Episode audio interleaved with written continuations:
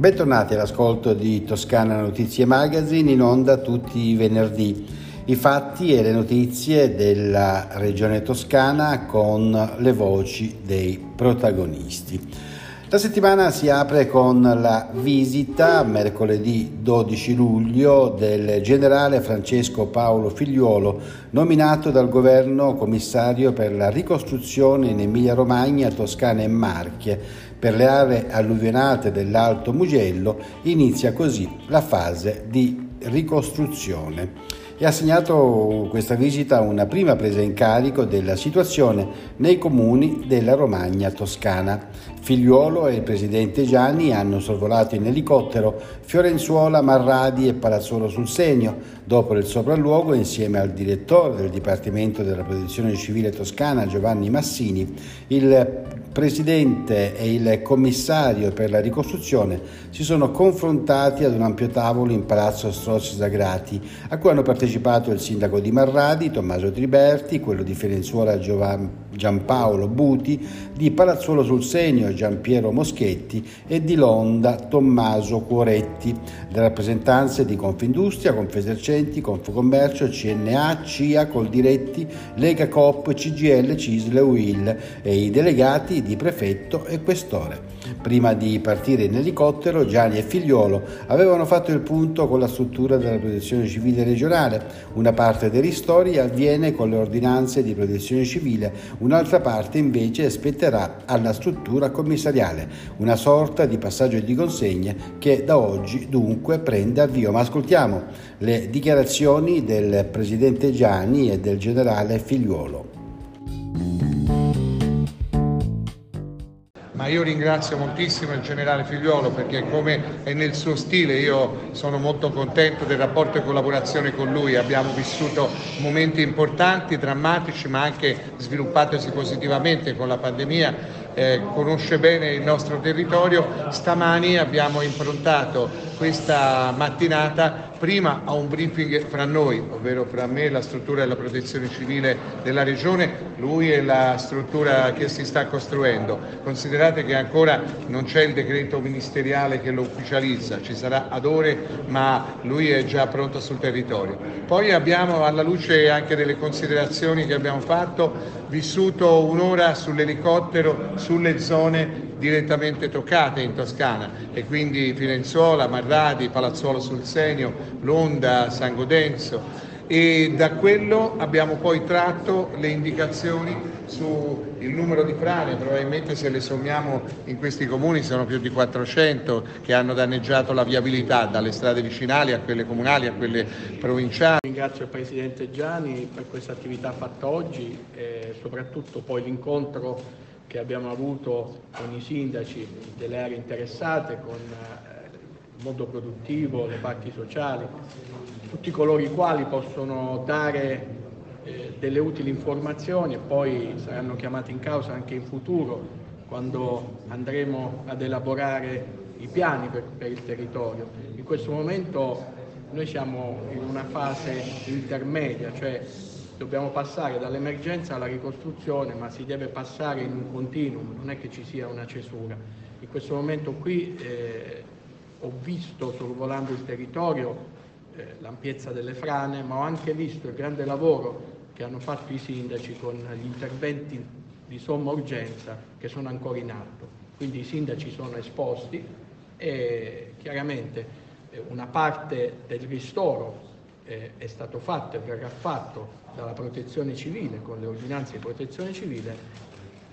l'altra parte di ristoro verrà fatta dalla, dalla struttura commissariale. Cambiamo argomento, parliamo di sanità. Il CUP Online Toscano, il portale di prenotazione per le visite specialistiche e le prestazioni di diagnostica strumentale, si veste di nuovo. L'indirizzo è sempre lo stesso, prenota.sanita.toscana.it, però dalle ore 12 di lunedì 17 luglio sarà online con una nuova grafica con testi più chiari e semplici. Sarà così più accessibile a chi ad esempio ha difficoltà con la vista, avrà un calendario con le disponibilità di più facile ed immediato immediata lettura. È stata ottimizzata inoltre anche la funzione di interrogazione delle agende delle singole ASL, in modo da evitare i casi in cui un posto per un esame o una visita c'era ma il sistema non lo vedeva e sarà in evidenza il codice di un'eventuale priorità assegnato dal medico di famiglia che ha richiesto la prestazione. Una speciale funzione permetterà di ricercare appuntamenti multipli se un paziente deve fare più esami e permettere così di concentrarli quando è possibile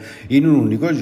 e luogo, risparmiando così tempo e chilometri di viaggio. Ma ascoltiamo il Presidente Gianni subito dopo la presentazione più leggibile, più in grado di reagire eh, con rapidità e tempestività e quindi su eh, quello che è il portale della regione toscana.it io auspico che sempre più cittadini possano svolgere quella funzione di prenotazione che possa agevolare e quindi diminuire le liste d'attesa e essere a maggior servizio di beneficio ai cittadini per fruire i servizi di una sanità pubblica come quella toscana che oggettivamente viene considerata tra le migliori a livello nazionale. Riapre il memoriale degli italiani ad Auschwitz. Il giorno prescelto è il prossimo 25 luglio, data non scelta a caso. Infatti è l'ottantesimo anniversario della caduta del regime fascista, data simbolo per la storia e la memoria del nostro paese. L'annuncio del ritorno alla pubblica fruizione è stato dato durante una conferenza stampa a Palazzo Strozzi Sagrati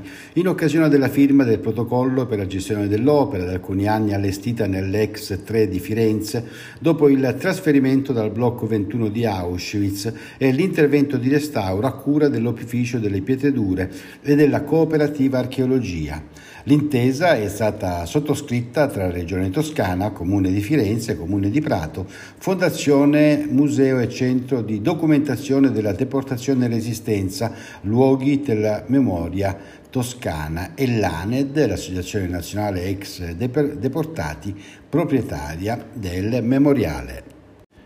È attivo il punto informativo al centro di Firenze per conoscere e visitare il cantiere del passante alta velocità di Firenze, con un grande plastico e mattoncini Lego e diversi rendering che mostrano una parte importante del futuro della città di Firenze e della viabilità regionale, la nuova stazione Foster. Attraverso l'InfoPoint i cittadini possono inoltre prenotare visite direttamente al cantiere e nella mattinata di venerdì 14 luglio c'è stato il sopralluogo del presidente Eugenio Giani, accompagnato da Chiara De Gregorio, direttore degli investimenti RFI Area Centro. L'InfoPoint rientra nell'ambito del progetto Cantiere Parlanti Avanti, una iniziativa del gruppo FS condotta in collaborazione con il Ministero delle Infrastrutture e dei Trasporti e le imprese coinvolte nei lavori.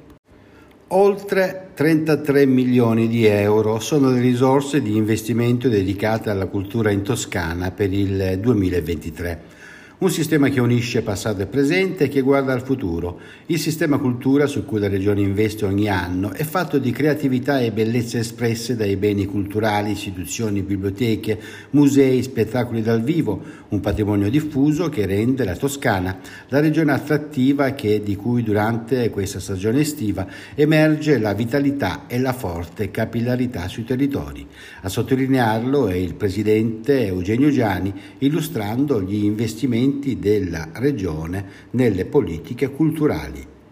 Per la pagina della cultura, sempre dal 28 luglio al 3 agosto 2023, si articola nelle sue varie forme il progetto Compagnia della Fortezza luglio-agosto 2023, con la direzione artistica di Armando Punzo e la direzione organizzativa a cura dei progetti di Cinzia De Felice. Si tratta di un focus progettuale che accanto alla presentazione dell'ultimo lavoro della Compagnia della Fortezza, che inizia quest'anno un nuovo percorso di ricerca artistica, propone una serie di importanti attività come mostre e approfondimenti su quanto la poetica e la pratica della Compagnia della Fortezza sono riuscite a generare in 35 anni di attività nel carcere di Volterra. L'iniziativa è stata presentata in regione alla presenza del presidente Eugenio Giani. Ascoltiamolo che nel carcere possano emergere eh, quelle che sono espressioni eh, creative che del teatro ne fanno un riferimento e sviluppano un'attività che diventa davvero eh, elemento di richiamo, di interesse, di attrazione, è qualcosa che nasce proprio dall'esperienza di Armando, Punzo che con la compagnia della Fortezza Volterra ha aperto una strada. Devo dire che eh, poi il riconoscimento professionale importantissimo che gli è stato dato proprio recentemente del Leone d'Oro alla carriera a Venezia è qualcosa che ha onorato tutta la Toscana.